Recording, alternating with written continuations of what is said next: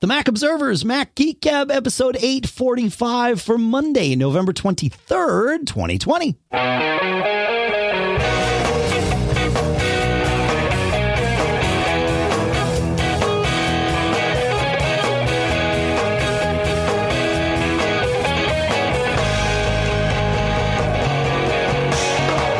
Greetings, folks, and welcome to the Mac Observers, Mac Geek Gab, the show where you send in your tips, your cool stuff found, your questions. We share your tips and your cool stuff found. We answer your questions. Sometimes we bring questions and even tips and cool stuff found of our own.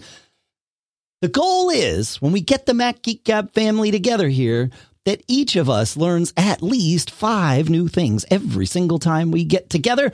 Sponsors for this episode include headspace.com slash MGG, amazon.com slash MGG, where you can save 20% on your smart lighting bundle, and plushcare.com slash MGG. We'll talk more in detail about each of those shortly here. But for now, here in Durham, New Hampshire, I'm Dave Hamilton. And here in Trifle, Connecticut, this is John F. Braun. How you doing today, Mr. John F. Braun? Yeah. Yeah, you know, pandemicing like a pro. Yeah, pretty much. Pretty much. Yeah, that's it. Uh, so we have uh, we've got some quick tips to go through. We have some cool stuff found to go through, and uh, and some tips from you. And I also was very fortunate in that my MacBook Air arrived on Tuesday the seventeenth, even though it wasn't supposed to arrive until the twenty fourth, because I did the build to order. Uh, 16 gigs of RAM and 512 on the SSD. So, uh, so we'll talk about that today too, and I can share kind of my first week's impressions with that. And um, uh, spoiler alert: the thing's friggin' amazing. But but there's some you've read the reviews. There's some things to some things I have to add. So because you know we do it the, we do it the Mac Geek Gab way here. Um, first though, let's go through some some quick tips, shall we, John? Indeed. Cool. Uh, let's start with Koji. I think this is a quick tip reprise, but uh, Koji says, I found something pretty cool. Normally, when you press the volume up or down key, it adjusts the volume one full step. This is on your Mac, right? Uh, however, if you press Shift Option volume up or down, the volume will adjust in quarter step increments. I'm not sure if this is new to Big Sur, but I was excited to find something interesting enough to pass along. You were, yeah, it is not new to Big Sur. In fact, I I don't know how long it's been there, but it's been a while. Uh, he says bonus tip: pressing Shift volume up, so not just Shift Option volume up, but pressing Shift volume up or down. Uh, gives you an audible tone that gets louder or softer to give you an indication of the volume level of your Mac. I feel like in past OSs, it used to do this uh, when only pressing the volume up or down buttons. I guess users thought that was annoying. Yeah, that did change somewhere along the line. I'm not sure exactly when, but it did. That did change. Yeah. So cool. Thank you, Koji. Good tips. I th- these are I love quick tips for exactly these reasons because it's the things that you know when you know to do them when they become muscle memory. Well, then you know you stop thinking about doing them, and then suddenly somebody looks over your shoulder and says what is that? How did you, what, what incantation did you do to get this magic to happen? That's a quick tip. Usually. We have some quick tips that aren't that though. Did you know about the, you know about the volume things, John? I knew it was possible. I don't, Yeah. I didn't know what the key commands were. I would have had to fumble around for them because I don't use it often, but yeah. Anything to add before we move on? No. All right, then we will go to Keith, who says, uh, "Here's a quick-ish uh, tip for Big Sur users. In previous versions of macOS, it was possible to turn off transparency of the menu bar, but that has now been removed. In Big Sur, if you have a dark color wallpaper, the menu bar is white text on a dark background, which I think looks horrible to him." Uh, he says, I, I know not everyone will agree with me, but reading around, this seems to be a fairly common complaint. It's possible to go into System Preferences Accessibility Display and tick Reduce Transparency, but that affects things other than just the menu bar. To get around this, I've loaded my wallpaper into my favorite image editor. Uses Photoshop, but you could use Pixelmator or whatever you like, and clicked Image Canvas Size. I selected the anchor position as the bottom center and increased the canvas height by 44 pixels, making sure to select white as the canvas extension color and then save the image. What this does is add a white line along the top of the image, the same height as the menu bar. So 44 pixels is the key there. After that, you just need to change desktop background the normal way to this new image. And bingo, you get a white menu bar back as per the uh, attached pictures. And sure enough, that's uh, exactly what happened. Um, is after that, you just need to change. Oh, yeah, yeah, yeah. I already read that part. so, yeah, that's pretty smart. So, just going into whatever image editor you like, saying it, uh, change the image size. And like, like he said, anchor it to the bottom. Normally, your image editor will anchor, you know, itself to the center usually and, and add whatever you're telling it to add, you know, on uh, on all sides. Or in this case, if you're just changing the height, it would add it both on the top and the bottom. You want to center it to the bottom. That way, it's only adding to the top, and boom, there you go. You got what you need. And make sure to set that it's white, or if it's not, then you could flood fill it with white after the fact. I like that tip. It's good. You're right. Quick ish, but a good tip nonetheless. So pretty good. How are you liking the look of Big Sur so far, John? Uh, I'm almost there. almost there. Okay. All right. Got it. No, I, I did. Realize. Um, last night I did a, a, a backup and then downloaded the. I guess it, it it's uh, 11.0.1 now. Correct. That's that was so the I first to download. Release version of Big Sur was 11.01. Yeah. Oh, okay. Yeah, yeah they had ready to roll. They had gotten the betas up to 1101. I, I, I, I wasn't going to say, ironically, that's the wrong word. Interestingly, my MacBook Air, uh, my M1 MacBook Air arrived with 11.0 on it. Uh, and then hmm. I, then I did an update, which I'll talk about because there's some things about that. Actually, in fact, I'll, I'll, I'll share this now. There is an issue, uh, with Big Sur.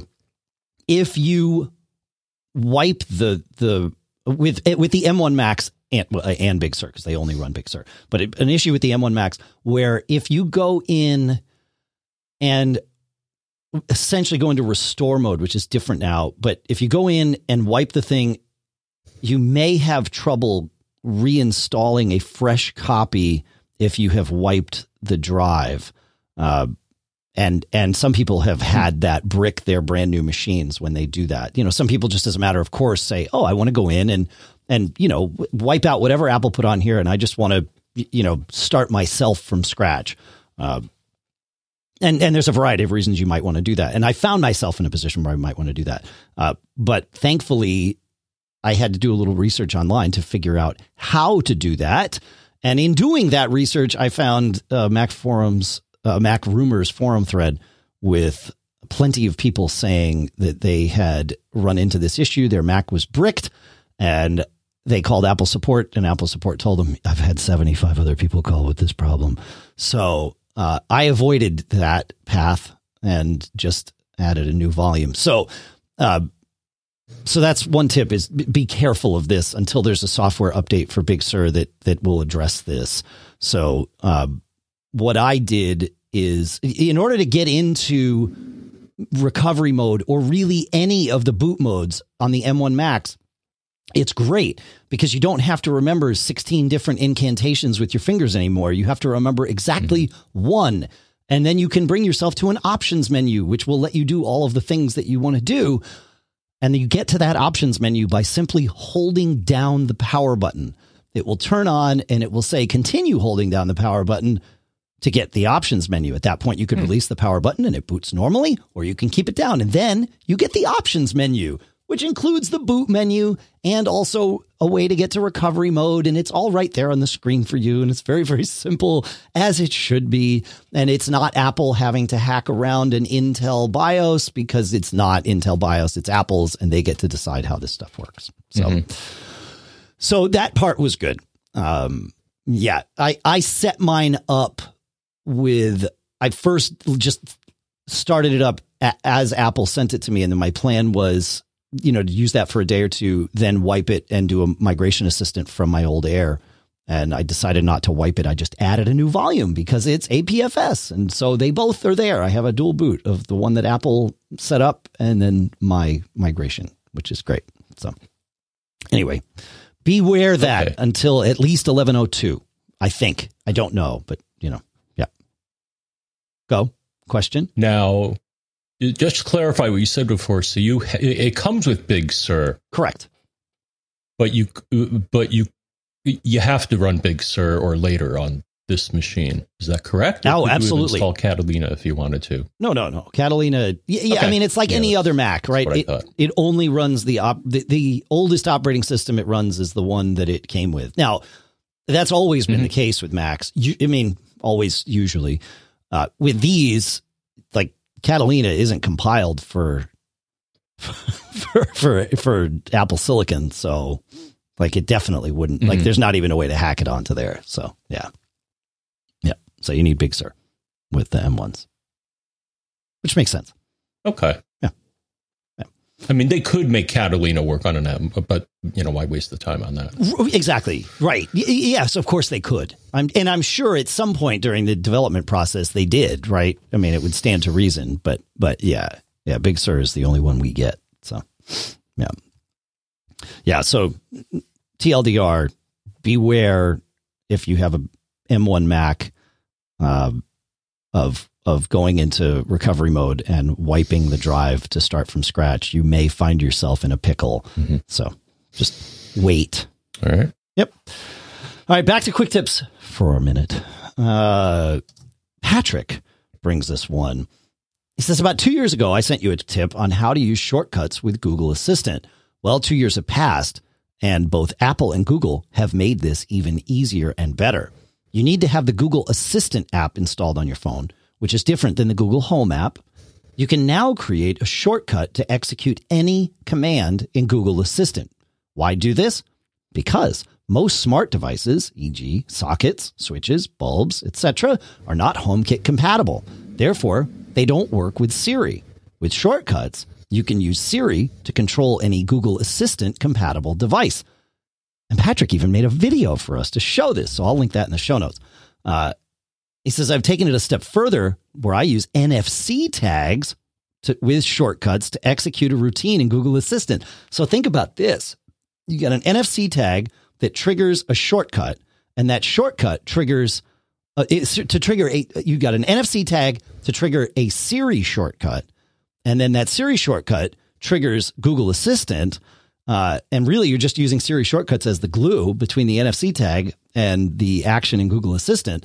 And is, for example, when I'm about to go to my office in the basement, I tap an NFC tag and it turns on a small light so I can see the stairway path going down the steps. And it turns on the actual lights in the office. So I'm ready to go right away. This is, I'll record a future video of that as well. That's awesome, Patrick. I love it. So cool. Wow yeah, this is good. This is good. This is why we do this show. I love things like that. That's awesome. Thoughts on that, John?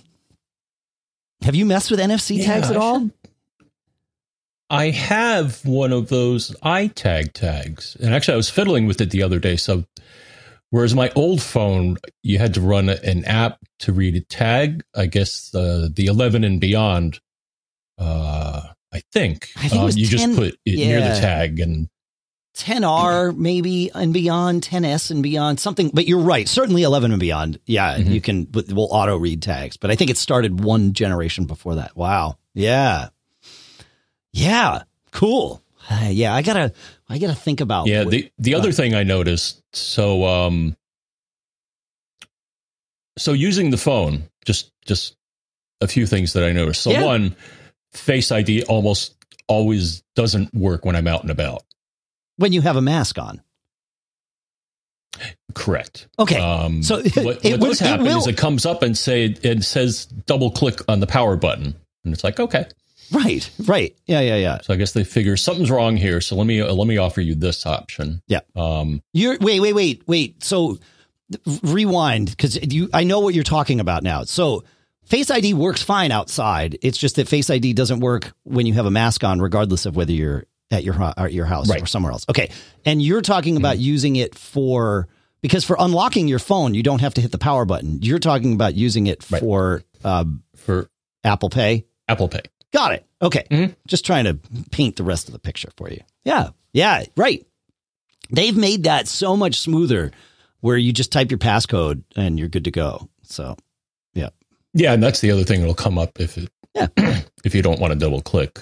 Um, and no, you cannot. So uh, I also saw this tip on Twitter somewhere. I think uh, um, you can do multiple face profiles. I didn't know this um, for Face ID phones, though you can't, or it, it refuses to do one if you're wearing a mask. It actually comes up and says, uh, "Yeah, you got something covering your face." So I'm not gonna. I'm not gonna.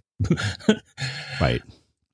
Yeah. It, no. In the back of my knows. mind, I was like, "Wouldn't that be a clever way to have it work out?" You know, when you're out and about and masked up. But but it it, it I guess there's not enough information there to create a Face ID profile, right? I my guess is that Apple tried this, right, and realized that there's not mm-hmm. enough unique information and that it would be too easy to grab your mask and now unlock your phone, right?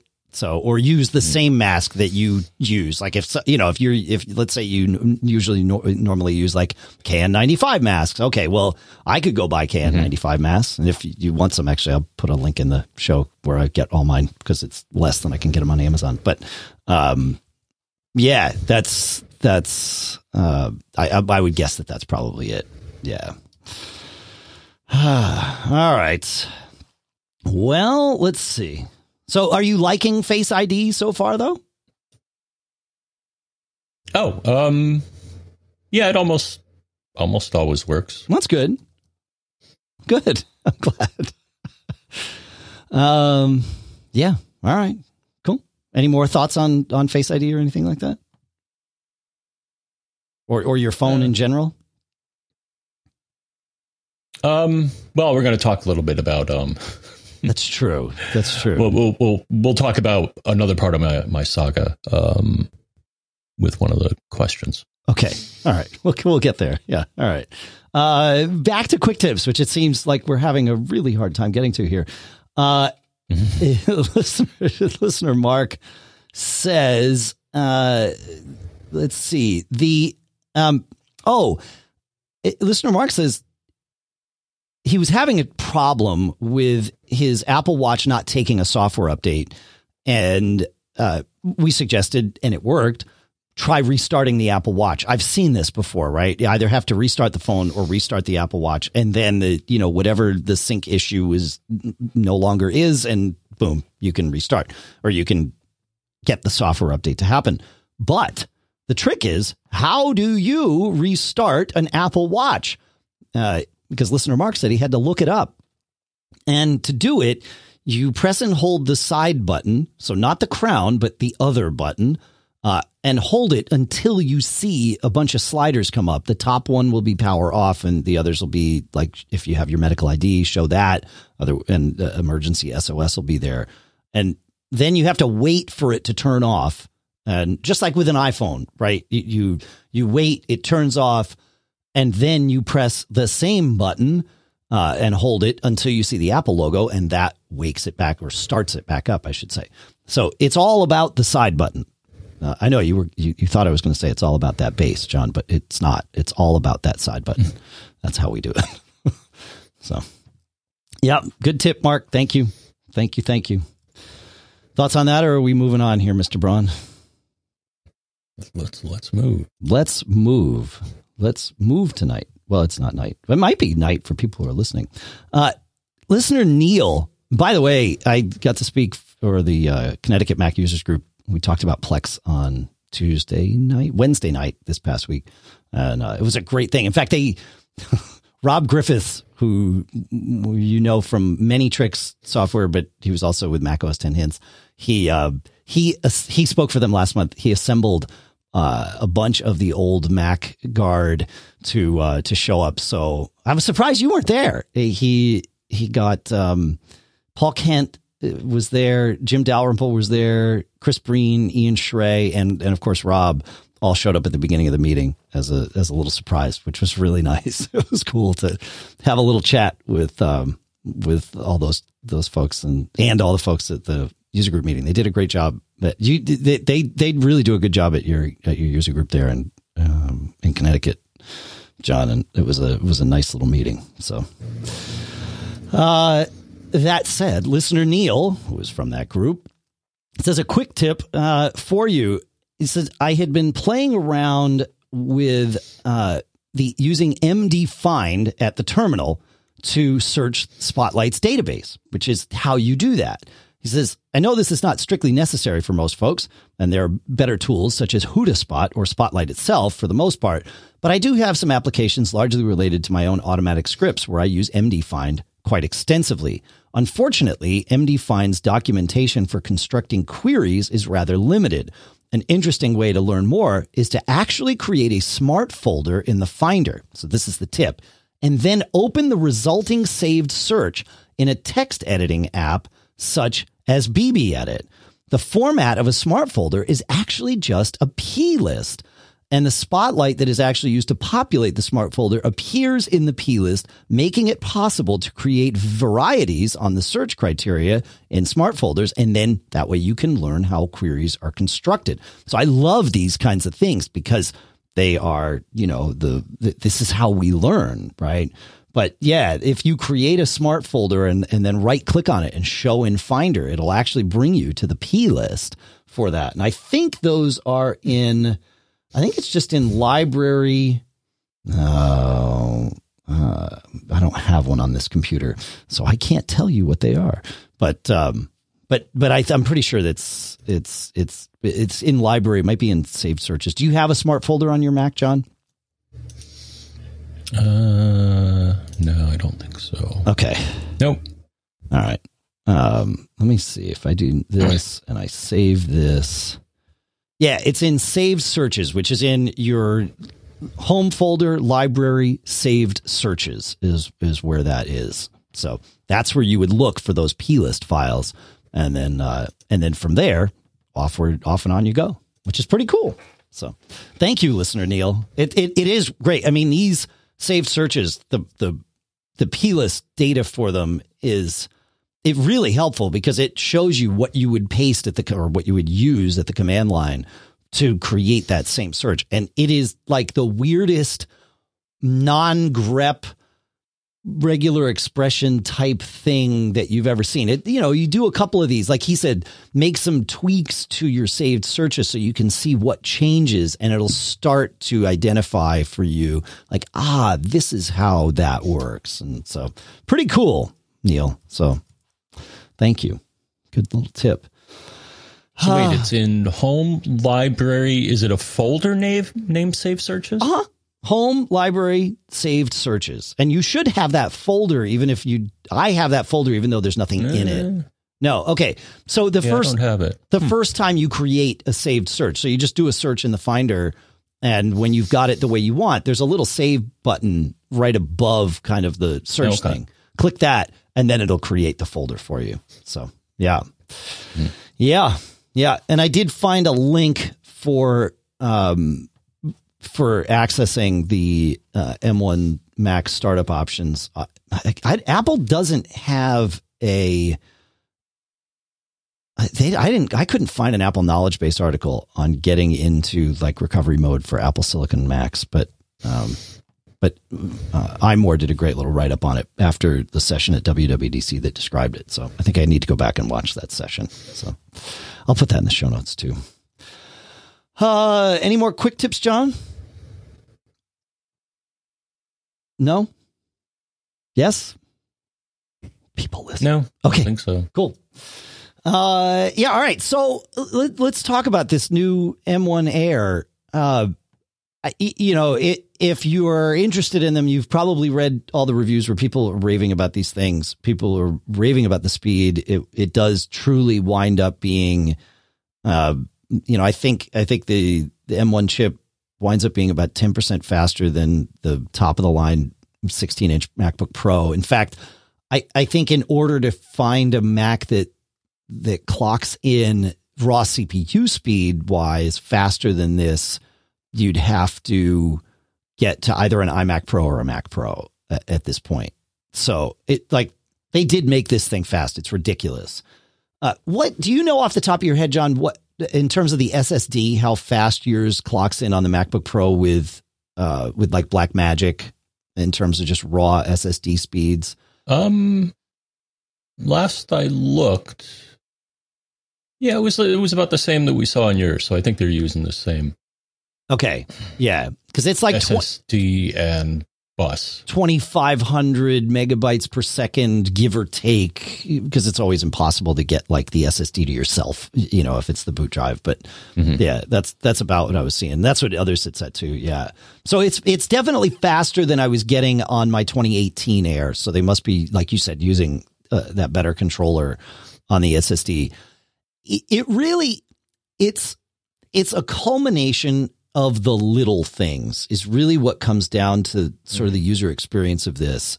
Uh, the instant wake from sleep is is perhaps the most obvious one that that's been talked about a lot because it's something that everybody can instantly relate to, and it truly is.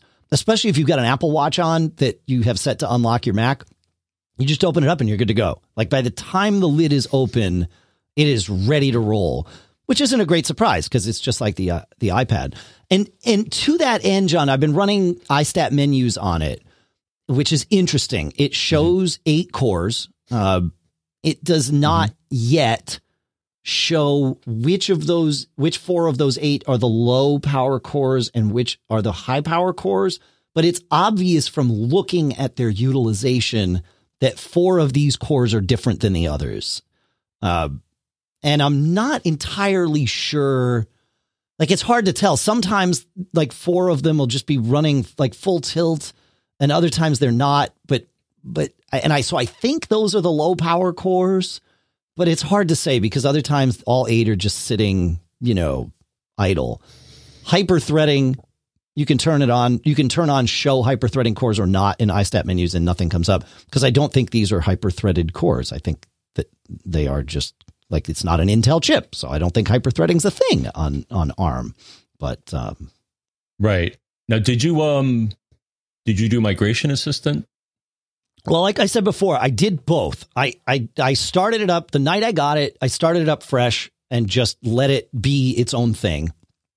And then I decided I wanted to do migration assistant. And that's when I found how mm-hmm. you have to get into recovery mode. And so I did, but instead of wiping out the initial partition or initial volume, I I just mm-hmm. um, I added a volume to it, and uh, mm-hmm. with you know with disk utility, and then installed Big Sur into that, and then from that let it do Migration Assistant. So yes, I did Migration Assistant over Thunderbolt. I used a Thunderbolt cable to plug the two Macs, my old Air and the new Air, into each other, and away we went. Okay, yeah, and that worked fine. I mean, trying to oh so no. now, did it did did it did it identify any did it identify any apps that were incompatible? No. They've done that in the okay. Well because that there aren't i don't think there would be any. I was coming from a big sur mac so I was already done mm-hmm. with 32 bit apps, right? Like if we think of, if we look, if we look now in, you know, hindsight, it's obvious to see the path that Apple mm-hmm. took knowing they were getting us here, right? The 32 bit apocalypse mm-hmm. that happened was because of this, mm-hmm. right? Like, you know, and, and so like they had already, yeah, there weren't any, but it's a good question because I have some, it, the amount of universal apps that exist, universal being apps that can run uh, natively on uh, either in or both Intel and M1. The number of universal apps that I have mm. is ridiculous. And it, the same is probably true for you. If you're running Big Sur, you can hmm. see mm. whether they're universal or not, either in the Finder or in system preferences. But mm-hmm. um, the like even apps like Coconut Battery are already universal. Like it's from talking to the folks at, at Bjango who make iStat menus, you know, they were like, oh yeah, it, you know, for most developers, it truly is just check the box and recompile and you're done. Um, which is cool. Mm-hmm. You know, some people obviously there's there's more that they more work that they've got to do, but but by and large, Firefox is already universal. It, you know, it's it, Apple has done a good job with it. They've also done a good job with Rosetta, which I'll I'll I'll get to very briefly here. But what was interesting was the first time I booted up after running Migration Assistant, I noticed a lot of things, like especially things in my menu bar, uh, and but other startup apps hadn't started up, and I thought, well, that's weird, huh? Okay, must just be Migration Assistant, and so I went and manually launched it. And the first time I manually launched an app that was not universal, it said to launch to use this app, you need to install Rosetta. Should I install Rosetta? So it asked for permission to install Rosetta, which is the translation libraries that will allow Intel apps to run on the M1 chip. And once I did that and then restarted, then it launched all of my stuff. So it won't install Rosetta. It won't even ask to install Rosetta if you haven't intentionally launched an app, either from the dock or from the Finder or mm-hmm. whatever. But you know, just having it in your startup items, it was like, mm, nope, can't run this. So I'm not even gonna. I'm not going to bother the user. We're just going to leave it alone, which was a little. We, I mean, I, I understand the decision, but it's a, it was a little weird because there was nothing telling me why these apps weren't running. Uh, but it's interesting mm-hmm. with Rosetta, as I understand it, most apps don't run emulated in real time. They go through a translation process the first time they're launched. And then after that, it just runs from the cache, which is way more efficient. And the only time I even noticed that translation happening was I went to launch Slack, which is not universal, it's Intel. And I noticed like I waited a beat before it like truly, you know, did its launch process. And that was it. And it was like, well, that was weird. What is, oh, I bet this is Rosetta. And, and then I quit it and relaunched and it came right back up. So I was like, yeah, that's probably what that was. You don't get any progress bar or anything mm-hmm. because you don't need one. Like it's, it was almost imperceptible how long, you know, the, the, that, that quick little translation took. So yeah. Um, one thing, sort of the first, other than the wake from sleep, which was like, oh, that's really nice. And it is really nice. Um, the first experience I had with, oh, this is why life is going to be different now, is when I did that install a Big Sur on. I was sitting in my office and, you know, messing with the thing. And I got the install happening and it said, okay, it's going to take an hour or whatever. You know, I was like, great, okay. And I threw my computer, not through, but, you know, sort of gently tossed the computer down onto the couch and I realized I put it down on a blanket. And I had that immediate thought of, oh, wait, like the CPU is going to be going, the drive's going to be going. I don't want to leave my laptop on a blanket while it's doing a software install because it's going to overheat. And I thought, no, no, re- I wouldn't hesitate to put my iPad down on a blanket if it was doing an install. There's no fan in this. There's no, there's nothing to worry about. And so I just left it there uh, on the blanket. I came back maybe 25 minutes later just to check on it and see like is this thing going to cause you know did i make a bad decision? And no i didn't. The my decision was sound. Uh, i was actually really like so so those little things and like i've used it for hours truly on my lap. It doesn't get hot. So that that uh, what i call heat freedom is one of those little things that uh, that you get with this with this machine. Because by and large other than these little things and the fact that as a MacBook Air it is much faster than it ever deserved to be with credit to Charlotte Henry for that phrase uh it, you know it feels like a Mac. Looks like a Mac smells like a Mac. My it's literally in the same case as my old MacBook Air. Like I have a, a little acrylic shell that I put over my my Air and it fit perfectly on this because it's the same box you know?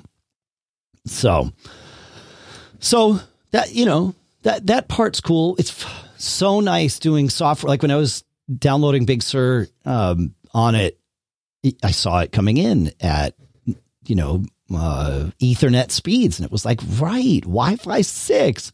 Finally, I'm not hamstrung by Wi-Fi five. I saw it coming in at like you know 70 or 80 megabytes a second. I was like, okay, this is how life hmm. should be. Yeah, yeah. Um, I'm trying to think of what else. Oh, activity monitor. This does not exist unless you are running Big Sur on an M1 Mac, but there is a new column you can add an activity monitor for architecture. So you can see in real time which apps are Intel and which apps are Apple. And, and that is how it's listed Apple or Intel as the architecture, which is pretty cool, I think. So. Um, okay. And yeah. I would imagine that there's nothing that will let you look at what speed the processor is running at. Um, Geekbench seems to be able to tell that it's a 3.2 Oh, okay. gigahertz processor, and and I think over time, Oh, you- interesting. yeah, yeah. So I, I yeah, I don't think iStat menus is showing me that yet, but but I think it probably will. Um, I, it seems like there is a way of getting that information out of the out of the processor somehow. Mhm. So yeah, yeah, I know Geekbench reports it. If you look in the Geekbench browser, and it's cool, I'll I'll I'll, I'll create a link and put it in the show notes. The the Geekbench, if you search browser.geekbench.com for Apple Silicon, you can see all the results of the M1 Macs and the Apple Developer Kit Macs, which are so presumably the M1 is an A14 chip, you know, in it. That Apple Developer Kit was most definitely an A12 chip. So you can see the speed deltas and all of that. It, the, the M1s are about 50% faster than the developer kit ones were. Um, but yeah, but yeah, 3.2 gigahertz is, is what it says. Eight cores, 3.2. Um, homebrew.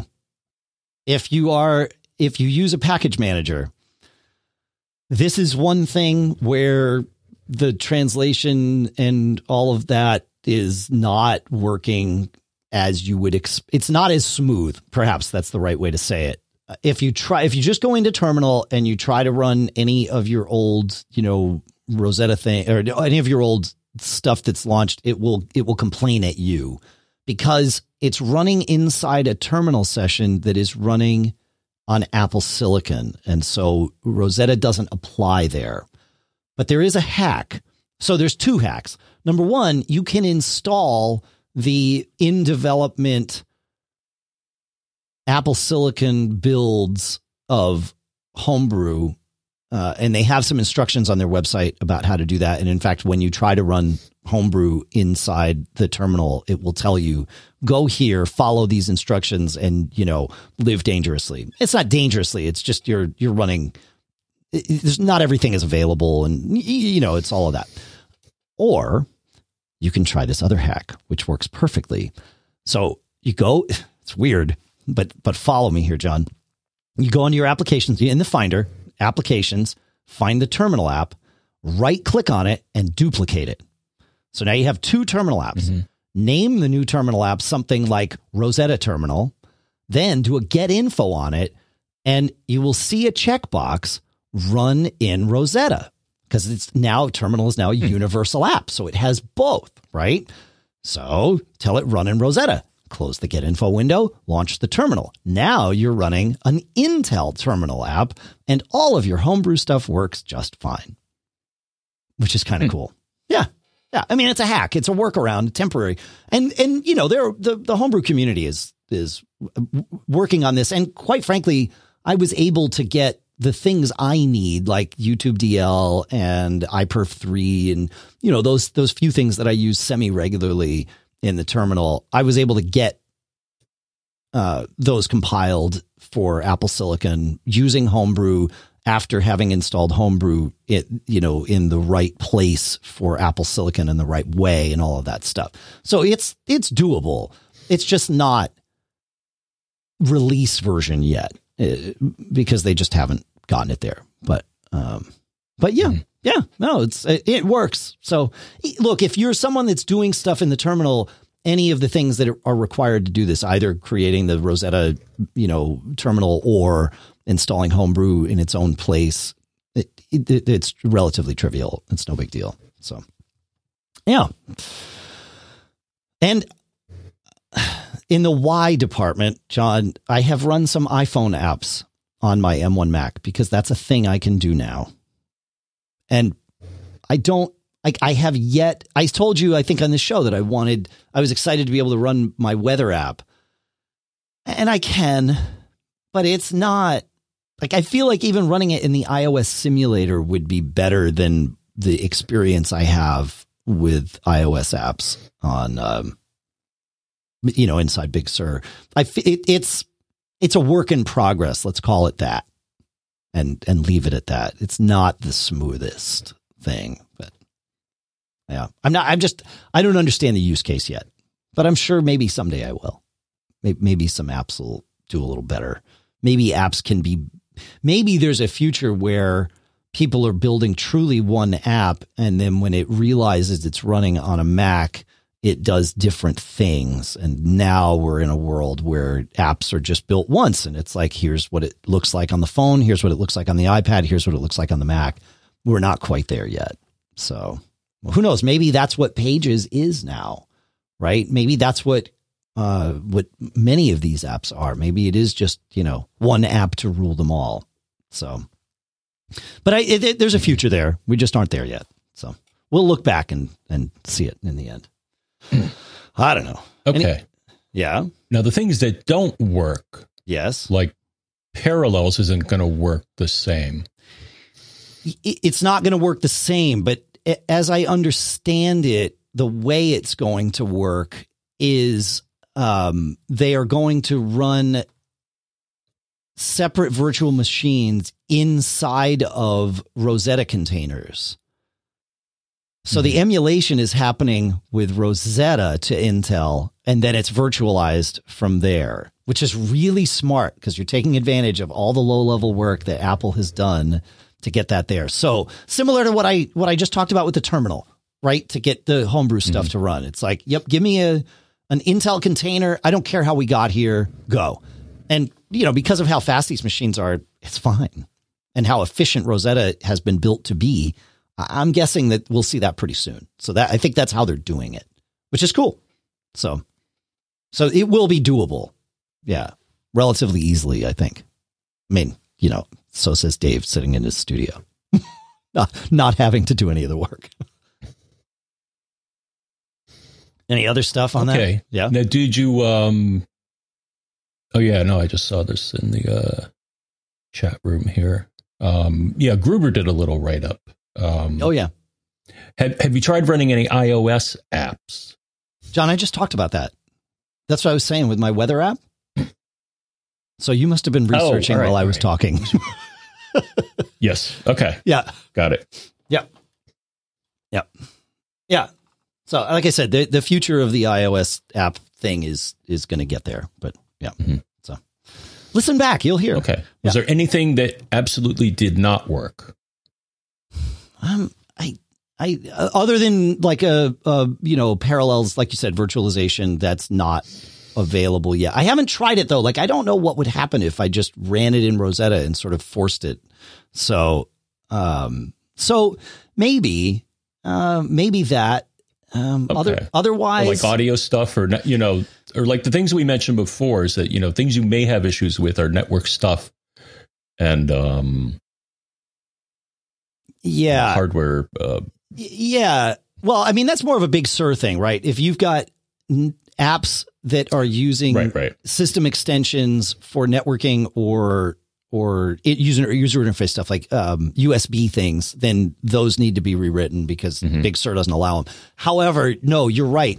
Like audio hijack and loopback are not currently publicly available for uh, M1 Macs because they use and sound source as well because they use an engine that audio hide that uh, Rogue Amoeba calls ACE, which is their sort of here's our mm-hmm. low level uh, hook into core audio, and that needs mm-hmm. to be rewritten for M1. Now, it they say that it has been, and they've got internal versions of these working on M1 Macs already. They just aren't ready to release that yet, but it seems like you know, real soon now is not uh, not mm-hmm. a joke. Like we should see them relatively soon. So yeah, yeah, yeah, yeah. But you're right. That like I could not record this podcast this way on an M1 Mac. Mm-hmm. Uh, I don't know about Mimo Live yet. Um, I was thinking this morning though, like when, well, actually, I was thinking months ago when we moved to video. It's like, man, the next time I travel, I don't know how I'm going to do this because my MacBook Air can't run Mimo Live and do, you know, video crunching and, and all of the things that it needs to do to, to do the show the way we do it. So we might just have to skip video for shows that we record while I travel. And this morning I was thinking, man, once they have an M1 native, and maybe even before they have an M1 native version of Mimo Live, like I, this, that machine will do better than my iMac 2019 i7 iMac here in the studio because it doesn't have a fan. It won't overheat. I don't have to use Turbo Boost switcher. So that's a nice thing, right? I don't run Turbo Boost mm-hmm. switcher anymore to keep my fan at bay in that machine. I do run it here in the studio to keep it at bay so that y'all don't hear my fans running while we're recording mm-hmm. this show. But yeah. Yeah. So yeah, it's pretty good. All right. Cool.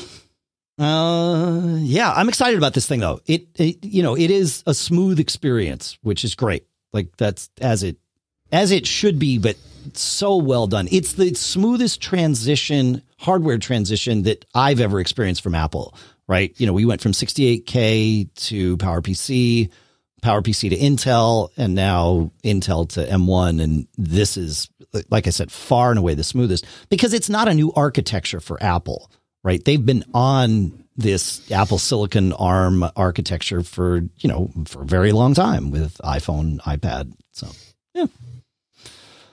All right. We have some uh, some tips to share here, John. I want to do that. The uh, the next thing I want to do though is talk about our sponsors if that works for you, my friend. Please. All right. You know, here on Mac Geek Gab, we're always looking to make our lives easier using technology, right? Like that's what we do. That's what we've been talking about. That's what we're going to continue talking about. And we're talking about it right now. One thing that you all know took me a little time to get on board with was smart bulbs because I just didn't grok the gloriousness of smart bulbs, especially smart bulbs connected to Alexa. And right now, Amazon Alexa is offering a special smart lighting bundle for Mac Geek Gab listeners at amazon.com slash MGG. I recently got a new Sengled bulb uh, that you can get as part of this bundle, full color bulb, and I put it in my bathroom. And so having this bulb that changes colors like on a cycle while I'm showering, it's actually a really cool experience in there. Of course, you don't have to use it in the bathroom. You could use it anywhere.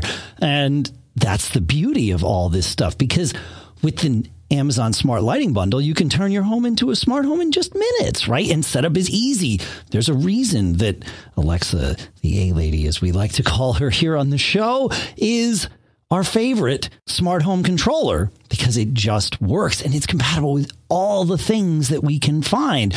So you can say things like, Alexa, turn on the lights. You can set lighting routines and all of that stuff. And right now, get $10 off a two pack of Sengled smart color changing light bulbs, just like the ones I put in my bathroom, only at amazon.com slash MGG. This offer is available for a limited time though. So now's the time to get your home set up with smart lighting that's $10 off a Sengled bulb two pack at amazon.com slash MGG. Amazon.com slash MGG. Our thanks to Amazon for sponsoring this episode. You know, we're always busy, productive, as I like to say, but that can make things stressful when you've got deadlines and you're creating stuff. And that's where our next sponsor comes in, especially here in 2020, because you need stress relief that goes beyond quick fixes, and that's Headspace at headspace.com slash MGG. Headspace is your daily dose of mindfulness in the form of guided meditations in an easy to use app right on your phone. Headspace is one of the only meditation apps advancing the fields of mindfulness and meditation through clinically validated research. So whatever the situation, Headspace really can help you feel better. Are you overwhelmed? They have a three minute SOS meditation for you. Need help falling asleep? Headspace has wind down sessions that their members swear by. I haven't tried it for falling asleep yet, but I do use it uh, in my office for meditations like midday uh, I've been a Headspace user for a long time, long before they they approached us about this sponsorship, and uh, it, it is fantastic. The way they sort of coach you through these things makes it super easy, even if you've never meditated before. And Headspace is backed by 25 published studies on its benefits. They've got like 600,000 five star reviews and over 60 million downloads. Headspace makes it easy for you to build a life changing meditation practice with mindfulness that works for you on your schedule, anytime, anywhere.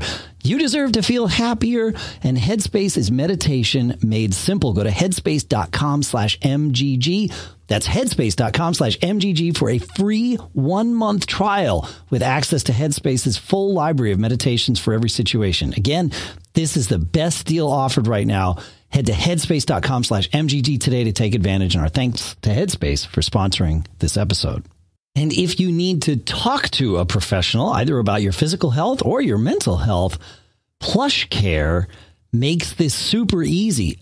I would use Plush Care even if we weren't in a pandemic, but especially in a pandemic, I would use Plush Care because Plush Care provides virtual doctor's appointments through your smartphone or your computer. You just pick a time that works and book an appointment. I've done this and I've gotten same day appointments with doctors. They can prescribe medication if that's, you know, warranted by whatever you've got going on. Like I said, there's medical doctors, there's mental health professionals there. Uh, with plush care, you know, they can diagnose you and it can all happen within minutes. They accept most major insurance carriers and are available in all 50 states and the doctors care. They're there to help by discussing all the treatment options and they're there anytime. In fact, you can even like text them after the fact in the app. It's really cool the way it all works. You got to check it out. And with plush care, I don't put off seeing a doctor and you don't have to either, right? No more excuses for either one of us. Make your appointment today. Go to plushcare.com slash MGG. That's P-L-U-S-H-C-A-R-E dot com slash MGG. One more time with feeling plushcare.com slash MGG. Our thanks to Plushcare for sponsoring this episode. All right, Dave. Uh, I think we're going to go to Greg if I can. Oh my gosh. We have a lot in the queue this week, John. Look for the uh, for the brick icon because Greg has a complaint. Yeah, no, I got it. It's Big Sur bricking his Mac. yeah. The thing I'm having a problem with is getting to the first page of this. All right. No, you notice they changed that in um in Evernote. I can't get to the first page of this thing. Oh, great. Do you want me to read it? Do You want me to take us to Bruce while you Uh, get it open? No, I mean it's open. I just I can't get. There was an arrow at the bottom to get to the second page, but it's not. I, I just I just open the It's not- PDF and scroll through, man. yeah, well, that's what I'm trying to do. Double click the uh, the PDF and it'll open in preview, and then you should be good to go. Ah, all right.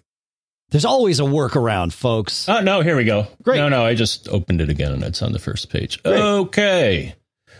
Oh, I think I found a bug in Evernote. All right. Hi, John and Dave. Hope you're doing great. Here is my Big Sur update saga. Maybe this will help a listener. Perhaps. This happened to me during the Big Sur update on late Thursday when upgrading from Catalina. Uh, it's apparently happening to Macs of a certain year, and there's a Mac Rumors article that he's linked to. I'll put that Uh, link in the show notes. Mac OS Big Sur, yes. So he's a mid 2014 MacBook Pro. Uh, did a carbon copy cloner, time machine backup. During the install, it restarted to a black screen. Uh-oh. Didn't even see the install happening yet when this happened. I tried everything and still it wouldn't continue the update, just stuck on the black screen. Holding Option key didn't work with the USB thumb drive installer. Um, yeah, that that actually, uh, if you do that, that runs something called Startup Manager, which lets you select the disk to start from, which can be handy. Um, so he did that. Um, he zapped the PRAM at the beginning, but later in the troubleshooting, it didn't work. No keyboard commands work except resetting the SMC and internet recovery. Huh? Uh, That's not good. Uh, Yeah, yeah, reset the SMC. I was able to boot into internet recovery mode if I did an SMC reset a few times. I tried to inst- reinstall Catalina and I got it to finish, but it wasn't easy. I was able to start up the Mac and see the desktop after that, but I may have had to force shut down an SMC reset. Man. Wow. Um, after that, I restarted the Mac and it and it still kept booting to a black screen. I tried to update to Big Sur, but I couldn't do that because when it got to that point, it didn't recognize my file vault password anymore and couldn't log in. When I initially started the Big Sur update, it did accept my FileVault password, but not after I reinstalled Catalina. It couldn't mount the data portion to do the install. Uh, it seemed in this utility the system volume was mounted, but not the data volume. When I tried to mount that, it asked for my password, but it wouldn't accept that or accept other other account passwords. Wow. When I picked up my shiny new iPhone, iPhone 12 Pro Max at the Apple Store the next day, I had Apple Level 2 support on the phone uh, while waiting in line. They didn't know anything about this issue, but I told them it was just going to wipe it and restore from a backup. That night, after several attempts having to reset the SMC as it wouldn't do anything without that, I was able to get an internet recovery using Command Option R. I think that actually downloads the latest version, right? That's yeah, that's internet recovery. Is It, it doesn't take the whatever it has on the local drive. It it slurps it down over the mm-hmm. the network. Yeah, exactly. Right. Yep. Right. All right, using disk utility, I formatted it with Mac OS Extended Journaled. Okay. Hmm. Didn't format it as APFS as I knew it would convert it. Uh, I installed Catalina as Big Sur is not available yet with the internet recovery. But every time it restarted, it went to the black screen, so I forced it to shut down holding the power button and reset SMC. Did this a few times until I saw the keys light up and the Apple logo with the progress bar and the install continued. Apple logo with progress bar. Yeah. I wonder if that was doing a firm. Hmm. All right, had to do this several times, and the install was complete as it always restarted to a black screen. I did wait to see if it would continue, but the black screen persisted. Wow. Same thing happened when I updated to Big Sur. Um, after the install of Big Sur, it started, and I set it up and finished, but when I restart, black screen again. Ah. Wow. All right. Um, well, let's see. And then he said he talked to an Apple consultant friend and they asked if it was working and it worked fine. I guess his his his suspicion is that it may have been a power issue. Yeah. I don't know, man. That I mean, seems... with all those SMC resets, they should that should take care of any power yeah, issues. Like, there's more SMC re- resets here than I think we've suggested on the show in the last, you know, in all of 2020. That that's um. Mm-hmm. I would love to know what the problem was with this. I mean, I what I'm glad to know, and I, I guess the takeaway is those SMC resets. Like if you're finding an install that's stuck something is getting saved to the SMC slash PRAM and wiping that out seems to unstick it sometimes, which is, I, I don't know that I would have thought to do like an SMC reset in the middle of a failed install. So I, to me, that's the takeaway from this is just like, you know, bullheaded persistence and involve lots of SMC and PRAM resets and, and, you know, I don't know, cross your fingers and wave a chicken or something. I don't know. Yeah. But it sounds like he had uh, a few other people had the same issue. So it sounds like it's isolated to Big Sur and certain certain MacBooks, I guess. Yeah. Really interesting. Huh. I wonder if it can't be related, but they the, to the to the issue of of installing Big Sur Fresh on an M1 Mac. But uh, I mean, it's totally different architecture, right? But yeah, they're at, mm-hmm. at Mac Rumors, they are saying that you know it's weird to read this because it sounds like black magic, but key reset combinations, including NVRAM, SMC, safe mode, and internet recovery, all reportedly inaccessible after attempting to install the update, leaving no way to bypass the static black screen. Um, but if you can get one of those to work, yeah, maybe so. Maybe there is a short, like whatever the problem is, this is just Dave's, you know, working theory on the fly here. So after I have some time to like meditate with Headspace, I might have a better option. Uh, but the um, maybe there's there's something happening that just locks up the Mac, right? And there's a very short window between power on, listen to the keyboard, and it running whatever this code is that locks it up. Where if you can get in there and do the you know SMC reset or whatever that is that gets it past whatever that spot is temporarily.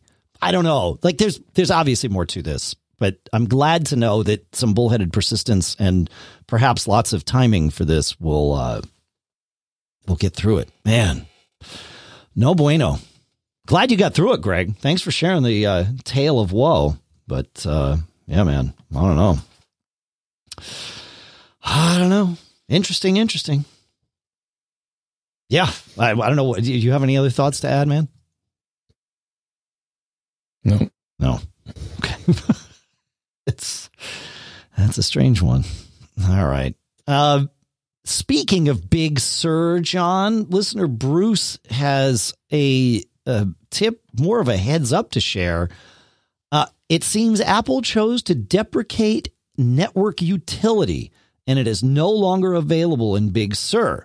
So um, when you try to run network utility on a machine that you've migrated over, uh, it it will launch, but it says network utility has been deprecated for networking tools, netstat, ping, lookup, traceroute, whois, finger, open terminal, and type the underlying command at the command line.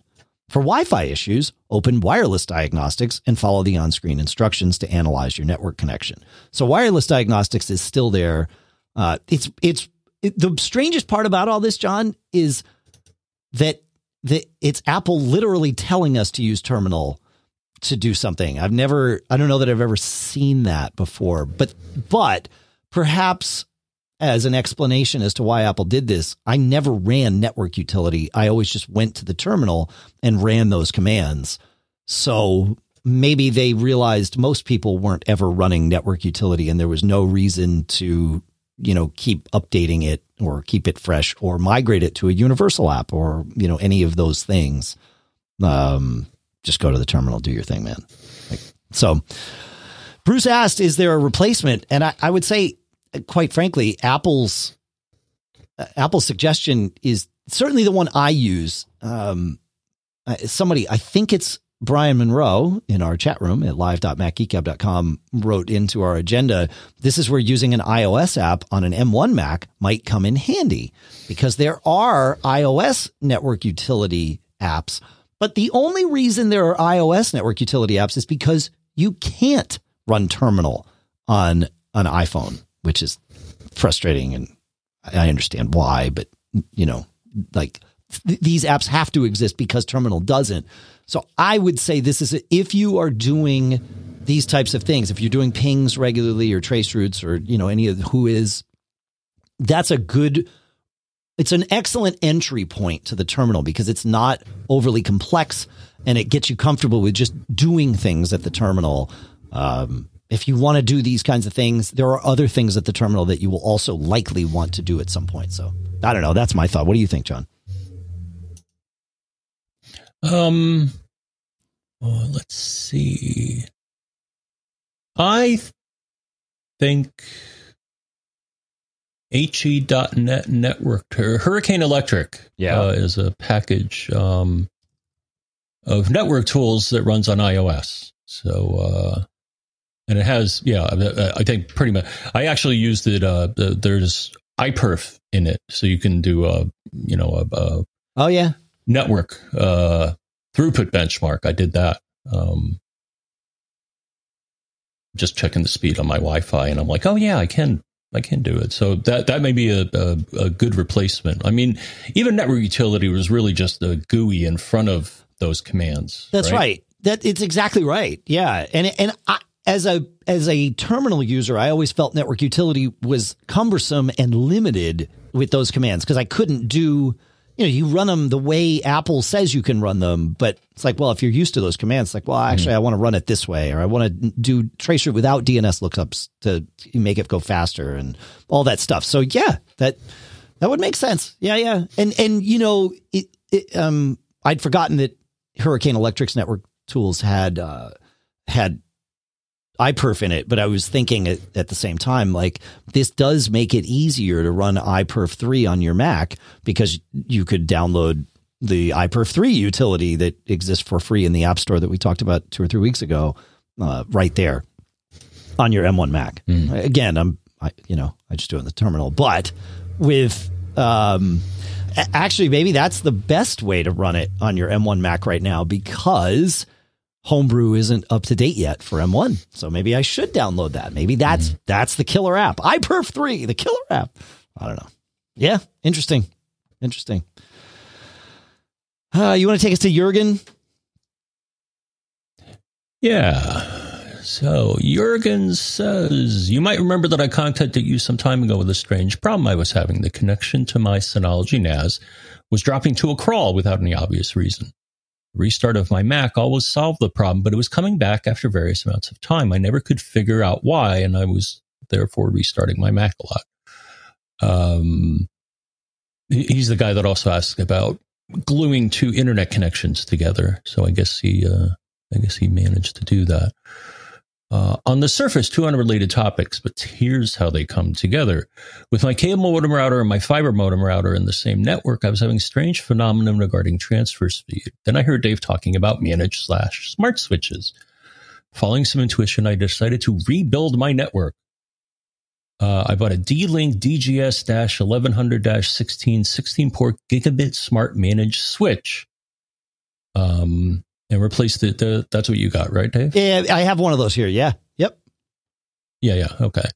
Uh, and replace the dumb switch uh, between my Mac and my router. As you might have guessed, the speed increased to a stable maximum. Using the cable detection mode, mode, I found a bad cable. Cool.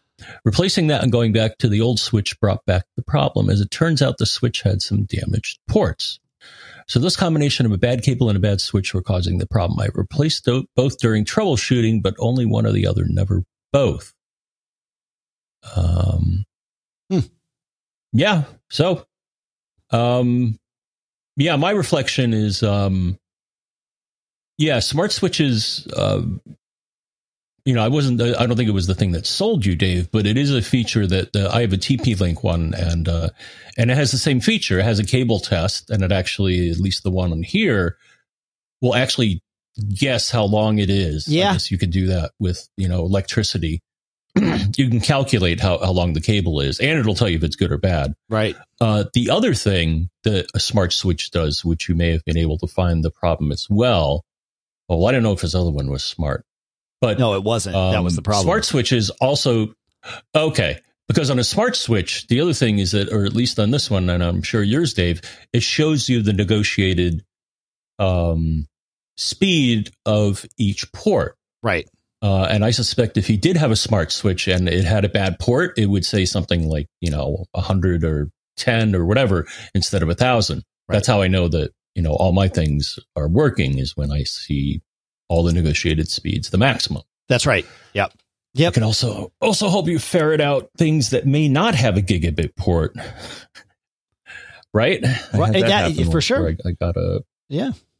Yeah, like the the Apple TV. Yeah. I mean, uh, the 4K one has mm-hmm. a gigabit port, right? But the all prior models of Apple mm-hmm. TV are all uh, 100 megabit ports in them. I mean, you don't need faster than that, so it like it's fine. But right, right. But it's it always felt curious to me. Like, here's this, you know, device that's high end and instead of being green on my switch, it's orange or whatever, you know, it's like, yeah, yeah, okay. Yeah, I, I, you know, smart switches. I and I do have one of those TP Link switches, John, here to test, so I'll be able to give some sort of user experience uh, comparisons between the two once I open the box and, and test it, uh, which I plan to do uh, hopefully this week. But um, it it is smart switches have all these extra features, which is good. Um, but they also are just, i am finding that they are better switches.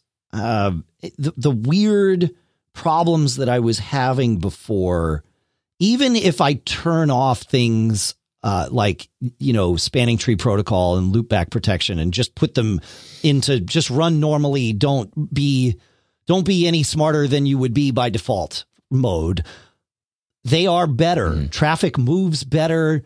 Things are smoother. So I think my decision years ago to buy, and I forget what brand it was. I want to. It's it wasn't D Link, they, they, but they were. I forget which brand it was. TrendNet, maybe. I don't know. No, I don't know. But anyway, whatever I bought was you know 16 port gigabit uh, green switches that were definitely not smart. I think they were as much the source of some of my problems as my network beyond them was the source of them. And I think a big part of it was, you know, switches need to switches have RAM in them. And this is just theory. I, like, and this is why I'm, it's probably best that I am not saying the brand name of these because I, I don't think it's the fault of uh, necessarily the switch maker. I think it's the fact that I should not have been using a dumb switch in the high traffic environment that I have. Switches are built with with RAM in them, and they have to keep track of all the MAC addresses on your network and wh- what ports see those and how to route traffic. And, you know, all of those things are happening inside your switch. It's not just plug cables in and go. Like that's what we use it for.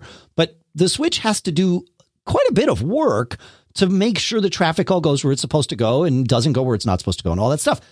And I think that m- me choosing to buy cheap switches was p- potentially the cause of a lot of my problems because things were just getting tied in knots to the point. The way I would solve problems on my network is I was just, I would power cycle the switches and then things would get so much better. And in retrospect, and I think even at the time I sort of knew this, it was like, yeah, the switch, these switches just aren't up to the task of managing this many devices on, you know, this type of network where I've got things bridged all together. And it was just, I bought cheap switches and, you know, you get what you pay for. I think that's basically what happened. So I, I think the smart switches have all of these smart features and also let me do things like you know, loopback protection and, and like you said, cable testing and see more of what's actually going on on my network. Although I still want to see more. Like I, I want way more than, than the switch interface tells me, but I don't think I'll ever get that. Um, but I think just the hardware of the switch is, is simply better than the, the cheap thing that I was using before. I know it sounds obvious as I'm saying mm-hmm. it out loud, but, but it is worth sharing this, this, you know, retrospective insight that I that I now have gained. I guess retrospective insight. We have a word for that. It's called wisdom. And usually it's mm. I made a mistake. Here's what I learned. I love mistakes because I get to learn from them. Mistakes are my favorite thing. In fact, this year I wrote a book about mistakes with Shannon Jean. So I'll put a link to that in the show notes. Uh, we Love Mistakes is the name of the book, and you can get it on Amazon. So there you go. Mostly it's about business, but you know, life in general, I find that uh, mistakes are a good thing. And, uh, you know, it's how we learn. So anyway, uh, Corky asks a question that I really felt like was more fit in as a tip because it teaches us what is normal. And so Corky's question is um, where are we here? When I went into disk utility, things looked weird. Um, and I don't believe I've seen this before. And what looked weird is it shows the the drive. You know, disk utility has its hierarchical view, John. It shows the drive. It shows a, you know, so it shows in his case Macintosh hard drive because he hasn't changed it. Why Apple still uses Macintosh HD as the name of a drive that is not a hard drive, and Apple won't even call the new things in the Mac drives, its internal storage. So why we call it Macintosh HD still mm-hmm. in Big Sur on an M1 Mac out of the box is something that I think is interesting. But anyway, says Macintosh HD and then Macintosh HD data. But the new thing that Corky is seeing is that between Macintosh HD and Macintosh HD data, one level d- deeper is something that says com.apple.os.update dash and then some serial number. And he was worried because he was having some problems with his computer. And he's like, I've never seen this before. Is it a problem? So I looked at my computer and I see my drive, which of course is called Half Nelson because that's um, a Miles Davis song. And I name all my drives after Miles Davis songs. And I see Half Nelson data. And then one level deeper, I see com.apple.os.update. And I even saw this on my new Mac. So this is normal now with Big Sur. And I bet if you, oh, you don't, you aren't running Big Sur yet. Uh, but if, if you launch disk utility in Big Sur, I bet you will see this too. And this is the important part is that it is normal. I, you know, we are all seeing it on our Macs that are running Big Sur, and it's okay. So I, we always say on this show, the best thing you can know going in while troubleshooting is what normal looks like, so you can identify differences. We humans are really good at seeing differences in patterns. The question is, you know, when did the difference start, and is it related to the problem? So this particular difference is normal. So thank you for for sharing that with us, Corky. Good stuff. Any uh any thoughts on that, John? No, no, it's okay. good to know that's it's just good to know. Yeah, expected behavior. Expected behavior. Exactly. Yeah, exactly. You want to take us to Craig? yes. So Craig is uh, asking about my saga here. All these sagas we have. Lots of sagas. Uh, I just heard about John's issue with transferring his SIM to a new iPhone 12. I had the same issue, but so far I've ignored the text from Verizon. As I write the email, I am getting a 5G signal and everything seems to work fine. I'm curious to hear what Verizon tells you about the text. Well, um, so it sounds like Craig has a newer SIM.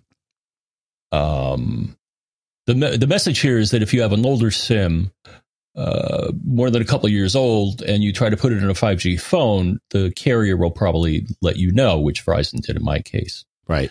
Um, now, I looked, as far as just talking about 5G, it sounds like with my current plan, I have some flavor of 5G, but they make a distinction. Uh, so, my plan, they say I have five gigabytes of premium data, 5G nationwide and 4G LTE. Okay. Okay. Um, but the next plan up, Dave, uh, says 5G ultra wideband, unlimited 5G nationwide, unlimited 4G. The plan above mine is an unlimited plan, or right. mostly unlimited. Yeah. With what you're um, paying, I would assume you could probably move to an unlimited plan for potentially not any more money, right?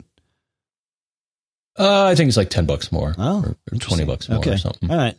Um, but with the current sim, even though the sim says 5G on it, I'm not getting the flavor of 5G, 5G, which they call, I guess, uh, 5G nationwide.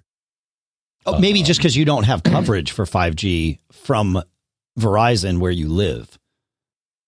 That that um, sounds like the what the issue is because because if you can if you could get 5G ultra wideband, you could also get 5G. But my guess is wherever you are specifically, like your house, mm-hmm and your perhaps your neighborhood just yeah. doesn't have 5G coverage from Verizon. Right, right. Now I, I, I did put, but but the icon works because I did put a SIM from another carrier in, and it, it lit up as 5G. Here's the interesting thing: when I did a speed test between the two, Dave, yeah, I was getting pretty much the same throughput. Okay, uh, yeah. Uh, which I thought, you know, uh, uh, so maybe that. Uh,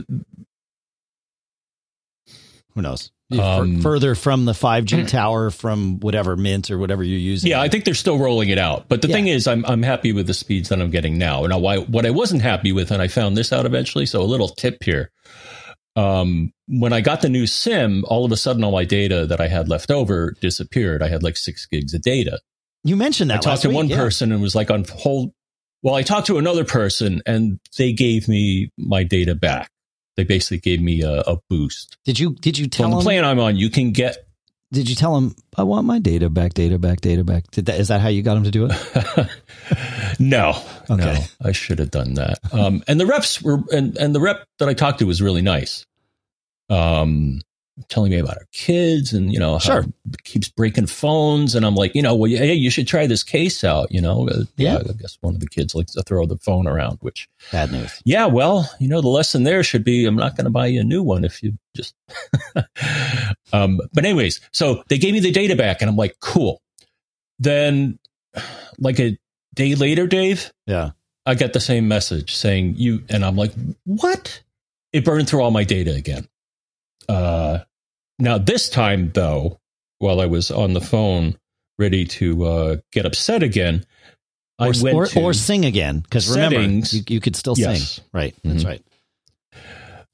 I went to settings, cellular, and uh, what you'll see on that screen if you scroll a bit, cellular data, and it'll say current period, current period roaming, and then it'll show you uh, in order of most to last how much data all the apps have used. Yeah.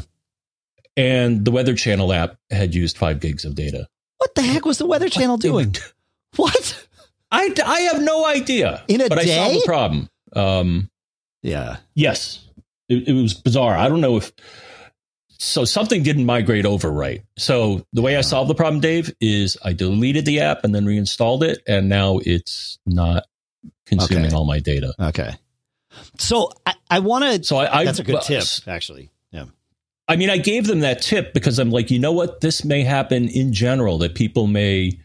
Uh, uh, so I, I, I let the tech support person know that if somebody runs out of data, Yeah. this is where they should look to see which app did it. Um, because I thought it was an accounting error on their on their part, but no, they would. It was just, yeah. I mean, how, I don't. I can't even imagine.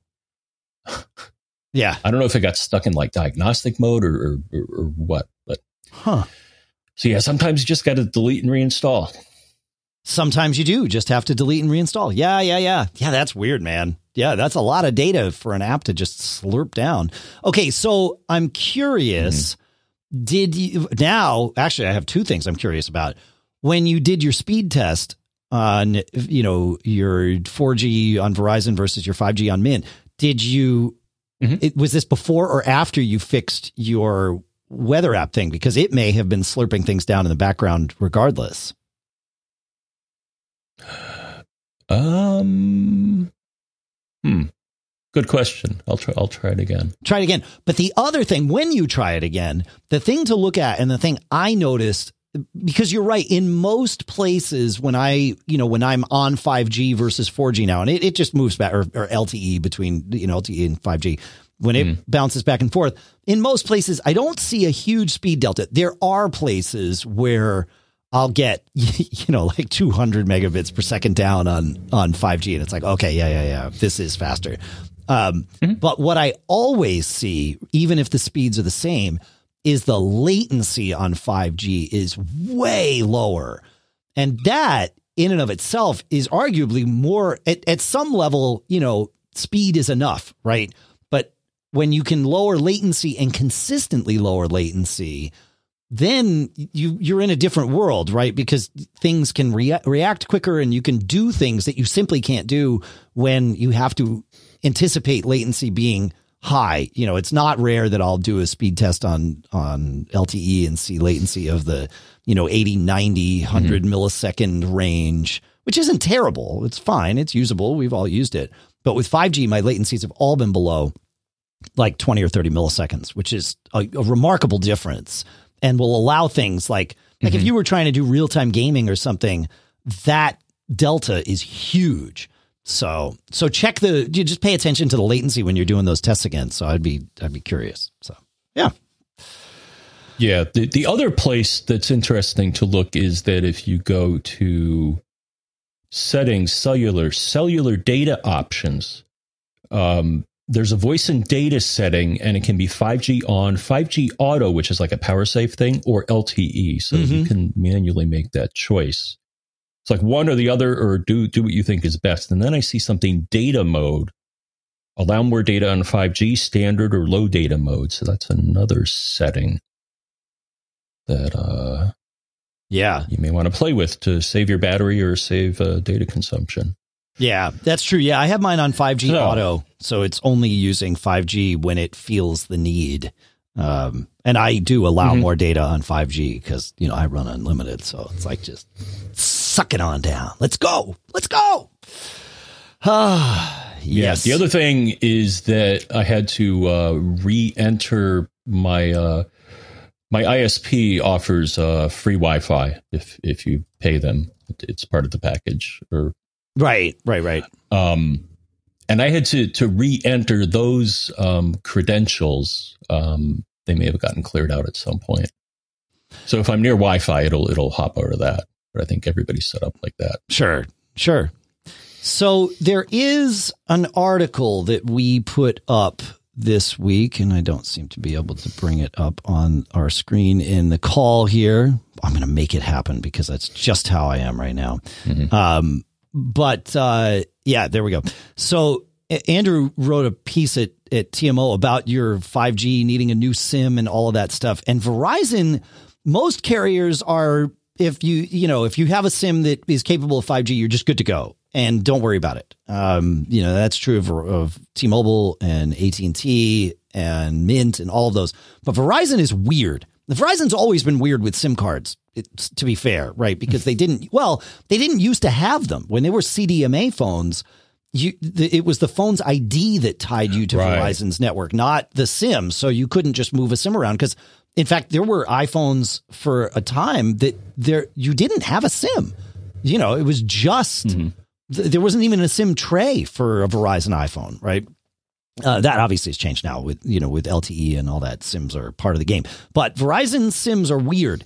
And Verizon's FAQ page says, and I'm reading from Andrew's article here, which I've linked in the show notes. If your SIM card is activated as 5G and then inserted into a 4G LTE device, it can't connect to its 5G ultra wideband network ever. If a card is activated as 4G LTE and is inserted into a 5G device, it can access the 5G ultra wideband network, but may not connect to future enhanced 5G network. So essentially, what we've learned here about Verizon is get the right SIM for your phone and don't mess around with it from there. Which, to be fair, if you're not a geek or you're not moving things around, you mm-hmm. probably wouldn't ever anyway. So you're probably all right. But it does mean that if you're going like you from an iPhone 8 where you had a SIM, it doesn't matter whether it was 5G or not, and plugged it in to a 4G LTE device, which your iPhone 8 was, then that SIM is rendered as certainly never being able to work on the ultra wideband stuff from Verizon. So it's possible. I, I mean, who knows, right? But best bet, get a SIM. If you're a Verizon customer, get a SIM for your phone and only put it in that phone. And then you should get all the right capabilities in theory. So there you go.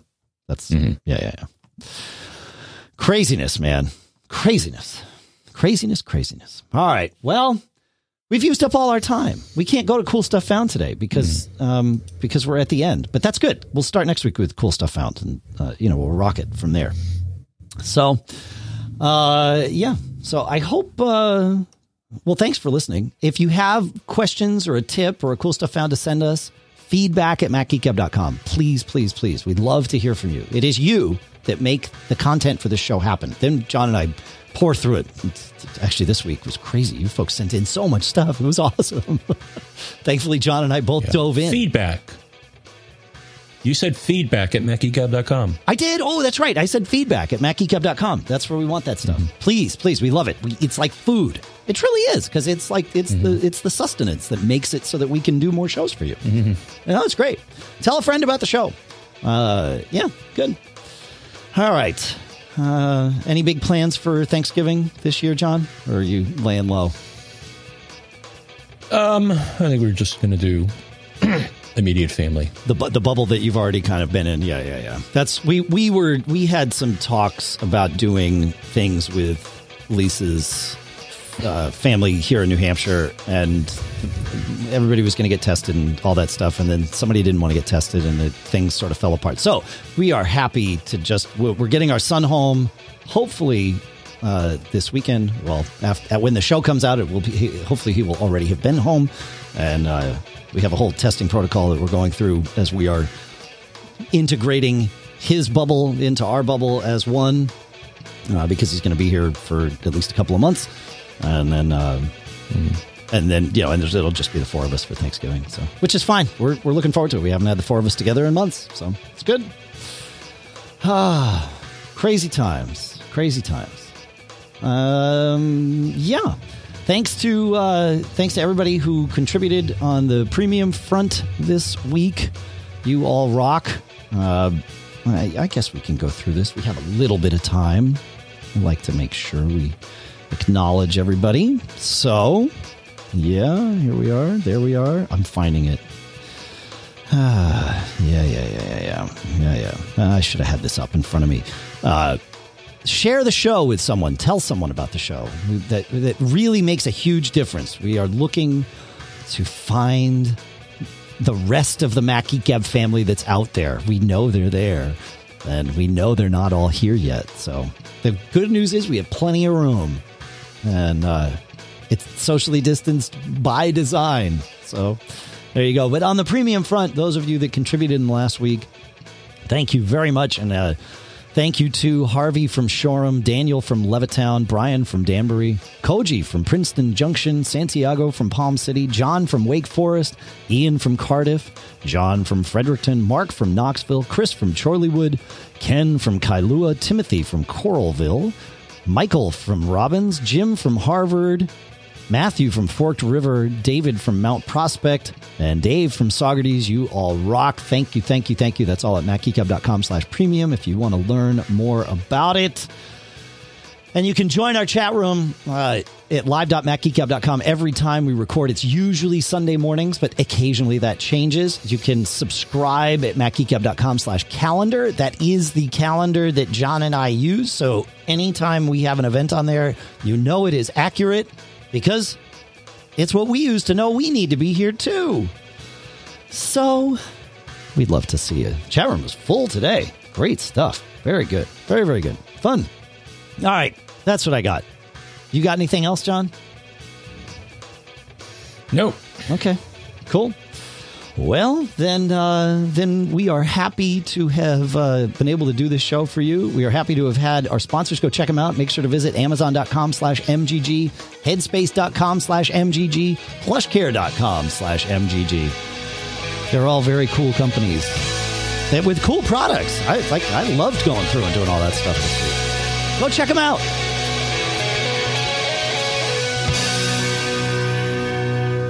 John, any lasting thoughts before we uh, before we head into our weird holiday week this week? Don't get caught. Stay safe, everybody. Made up. See you next time.